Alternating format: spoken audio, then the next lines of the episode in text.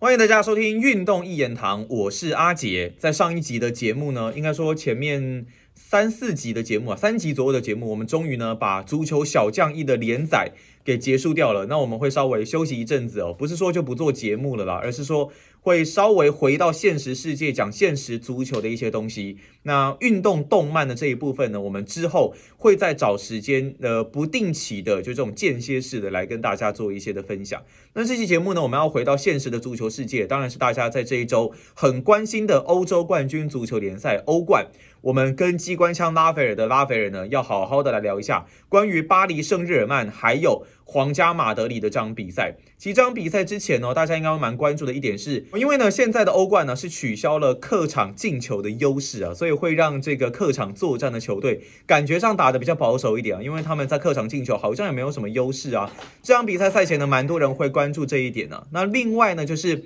在这一季当然很受到关注的巴黎圣日耳曼，他们在这场比赛能发挥多少的攻势，也是考验着比较高年龄层的皇马啦。好，那么这期节目呢，我们就一样先来欢迎我们的老朋友机关枪拉斐尔，Raphael 拉斐尔。嗨，大家好。哎，拉斐尔现在都不唱歌了？没有没有，因为今天今天我们有改一些录影方式啊，哈，所以那个就就我们在测试中，那大家可以看一下我们的那个影像的成品，看是怎么样。嗯，然后我们会尽量的精华节省时间呐。首先，当然看到在这场比赛，巴黎圣日耳曼跟皇家马德里，拉斐尔，你看完之后，这个一比零哦，巴黎最终一球胜出啊。老实说，这场比赛你看完有什么样的感觉？哎，其实就像对岸，我我们在看那个主播他们在讲说，看起来好像很闷，不过其实算是高手过招。其实我觉得蛮精彩的，哎，蛮精彩的，蛮精彩的。因因为其实我们可以看到这两天，还有第二天有那个利物浦跟国哎国米对利物浦嘛。所以其实就像就好像阿杰刚刚讲的一样，就是这个这一次开始十六强是没有客场进球的，就是就是你进多少球就多少球了，你没有说在同样比分的时候客场进球多的会晋级，没有这种东西了。那这个这个东西其实就有影响到每一个球队的策略。我们可以看到目前是算算是十六强的打打了四组八队才打了一半哈，那。但基本上你可以看到哈，这个我我们今天要讲的这个巴黎对皇马跟国米对利物浦其实都一样哦。那他们强队其实原则上做客的那个球队就不是很想。他哎，我们有要讲国米跟利物浦吗？没有没有没有，就是 就是讲巴黎这边，就是 两边都一样的。对，就是他其实只是要要上半场拖延，然后下半场决胜，因为他没有说，因为。怎么讲？你做客场的时候，其实那个，如果你能够弄进一个进球的话，以前客场进球优势嘛，是很占便宜的。那嗯现在没有的话，那他也不想，就比较没那么想攻了。他反而是觉得说，因为他也反反过来说，他也不用担心回到主场的时候他会被打，然后然后掉掉分的时候掉他掉的是客场进球，你知道吗？所以所以因为没有这个限制了，对，所以没限制，所以他其实就总之就变成了整体来说，他其实就是。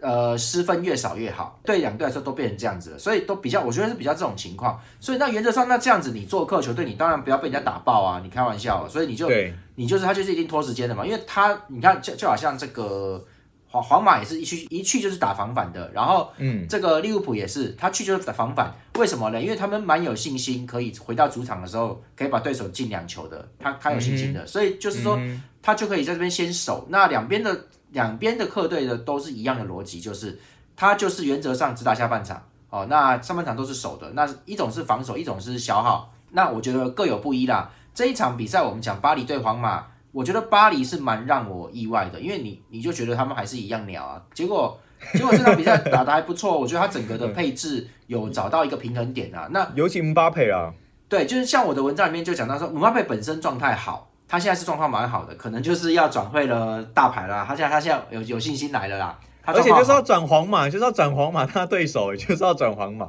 对啊，就是这这这个比赛本来是很尴尬的哦，就是说就是怕他不会尽全力啦，或者巴黎会不会留他起来？就是说算了算了，因为之前就发生过嘛，就是有些你就是要转会去对面那一队了，你还你你还在欧冠跟他对打，你你可能会放水嘛，所以为了这个忠诚度就不去，你知道？那就对就不不是就不让他上场了，那那。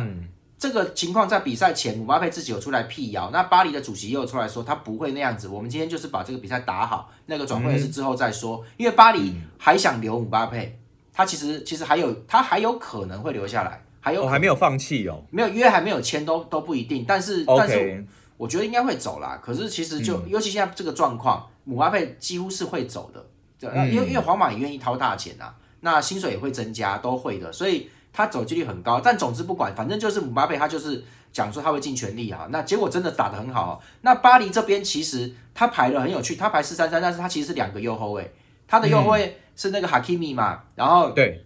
可是他的右中场是达尼洛佩雷拉，是达尼洛嘛，是葡萄牙那个。那那个那个本来在巴黎都可以打右后卫的，你知道吗？那他们本来另外一个中场防守中防守中场应该是那个瓜耶哦，龟龟对啊耶那个家伙。龟爷，我们对是龟爷，对龟我都叫爷，他瓜爷，反正反正他老兄，瓜爷，他本来老兄是中场的哦，但是他、嗯他蛮出野的，没有错。那达尼诺达尼诺在葡萄牙也会打后腰，所以是 OK，他们两个都可以换的。然后那嗯，那其实达尼诺有在右后卫出场的，所以他其实他那个那那天是有点两个右后卫，然后呢，哈基米就上前了，就上前进攻，然后那个达尼诺就会去补他后面的位置，好、他就嗯做连续的那个动作。那左边就是靠门德斯的左后卫哈、也是上前对，然后那个意大利中场贝拉提其实在后中间控嘛，他防守他防守不好，但是因为门德斯持球太久，他一直可以突，一直一直带，很会带，所以没有什么防守问题啦，就是因为嗯一直在攻击人家。那这个那门德斯也蛮有意思的哦、各位可以注意这个选手，他我在文章里面有写，他欧国杯啊，他葡萄牙的啊，他当时才十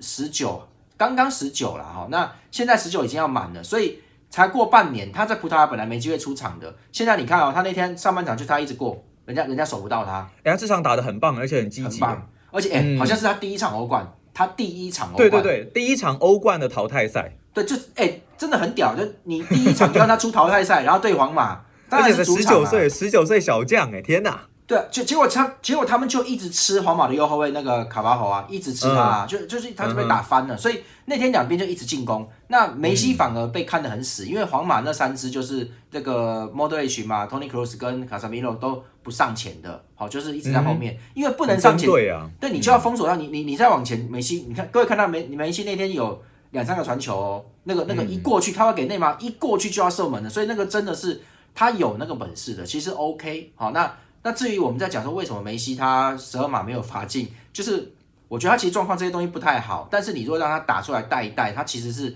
他有那个破坏力啦。总之，皇马就是锁他锁的很厉害，可是。巴黎这边有很成功的把哈基米的这个上右右边上前的助攻能力跟门德斯上前的东西有做出来，只是他们事实上进去之后，两边进去之后斜四十五度传球，或是还要再切这个东西，他没有还没有很确定，哦，还没有很一个默契出来。因为事实上你你这样上前的话，因为还有一点是迪玛利亚一直回撤去防守，他一直在回撤防守。迪玛利亚是燃烧小宇宙这场比赛的打法，对，因为因为其实就很简单，你就看到其实这个两边都在盘算换人，因为欧冠目前依然是换五个人的，他是可以换五个人的。哎、五个人等于是你们这样不能算的，场上十个人，你等于是可以换一半的队伍哦。嗯，就是你只要人多就赢了，真的人多就会就会赢了，就是、哦，所以其实内马尔没有上场，他下半场才会上嘛，对不对？让迪玛利亚先燃烧完，然后再迪玛利亚力接接力让内马尔上场。对，很明显迪玛利亚就是就是要要要，他就燃烧完就对，他就是一直哎，拼。但是他也打了七十三分钟呢。对他撑很久啊。那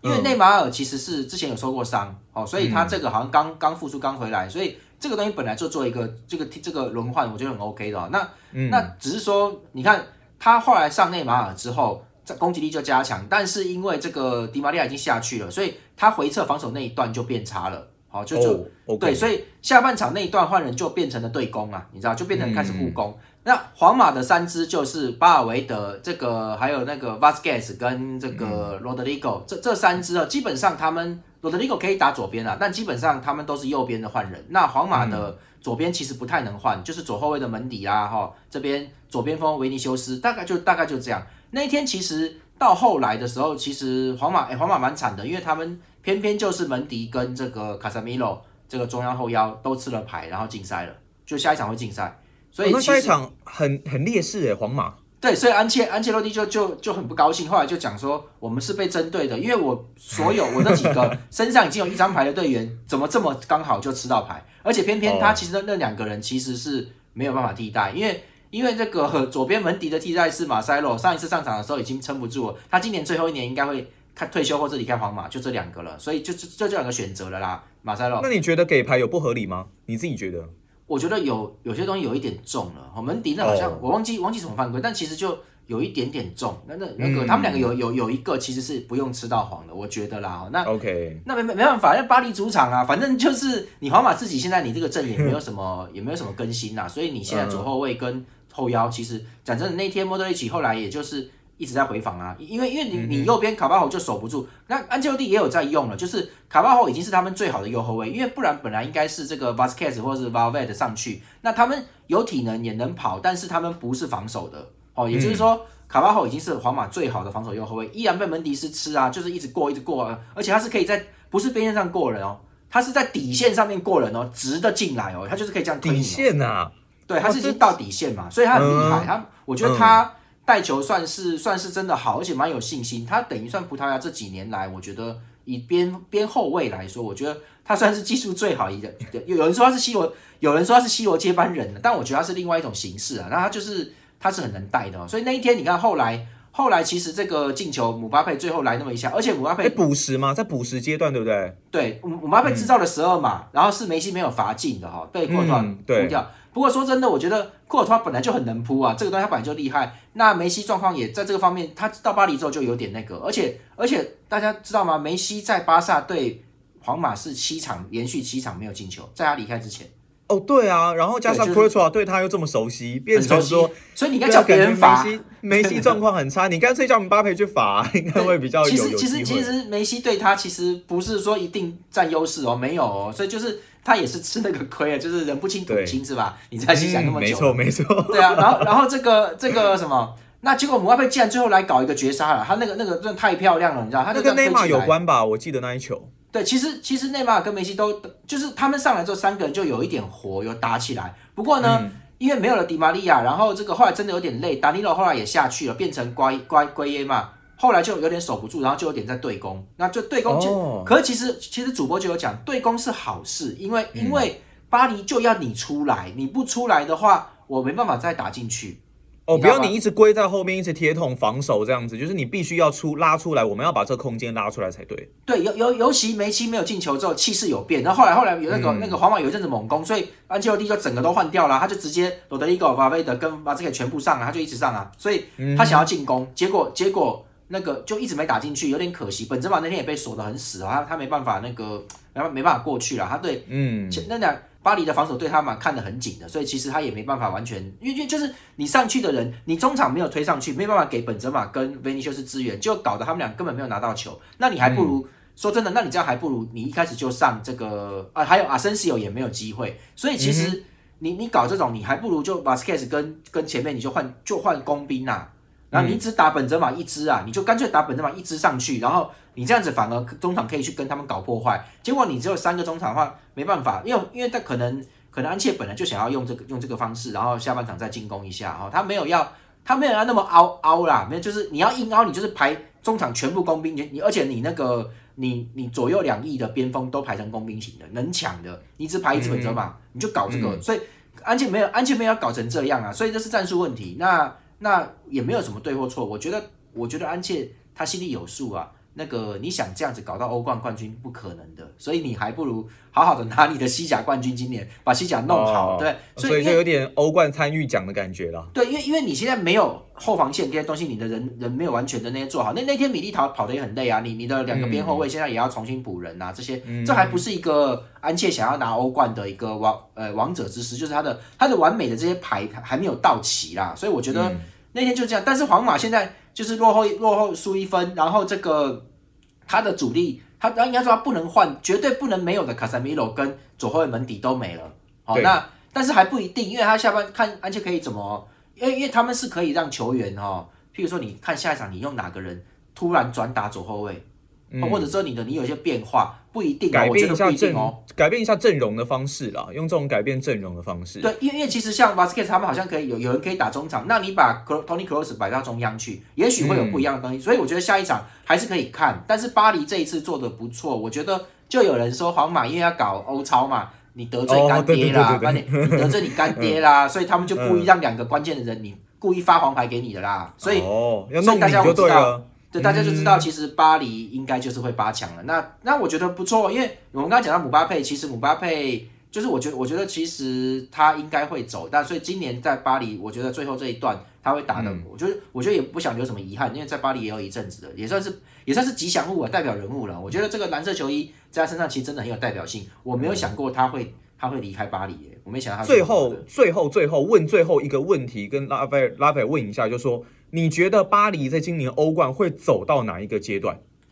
我觉得四强会至少要四强，至少会。至少四强，所以跟去年其实有一点类似的一个情况。对，你要看他碰谁，因为我还我还没有仔细看那个、那个路线，所以我我我之前哎、我之前讲过，我觉得曼城会欧冠冠军，那你就看他碰不碰曼城，对，嗯就看 然后我那就看就我觉得曼城会。就看到时候的状况是怎么样的啦。那我们今天呢，很谢谢拉斐尔跟我们分析了这场关于巴黎圣日耳曼还有皇家马德里的一个比赛哦。我们现在呢，每一集呢会尽量的把时间压缩到比较精华的一个程度哦。如果呢你觉得这样的改变是好的话，或是你觉得不太好，欢迎呢在影片下方来帮我们做一个留言，或是在 Apple Podcast 也可以帮我们留言哦。好，那我们这期节目谢谢机关枪拉斐尔，我们就下一期节目再见啦，拜拜。拜拜。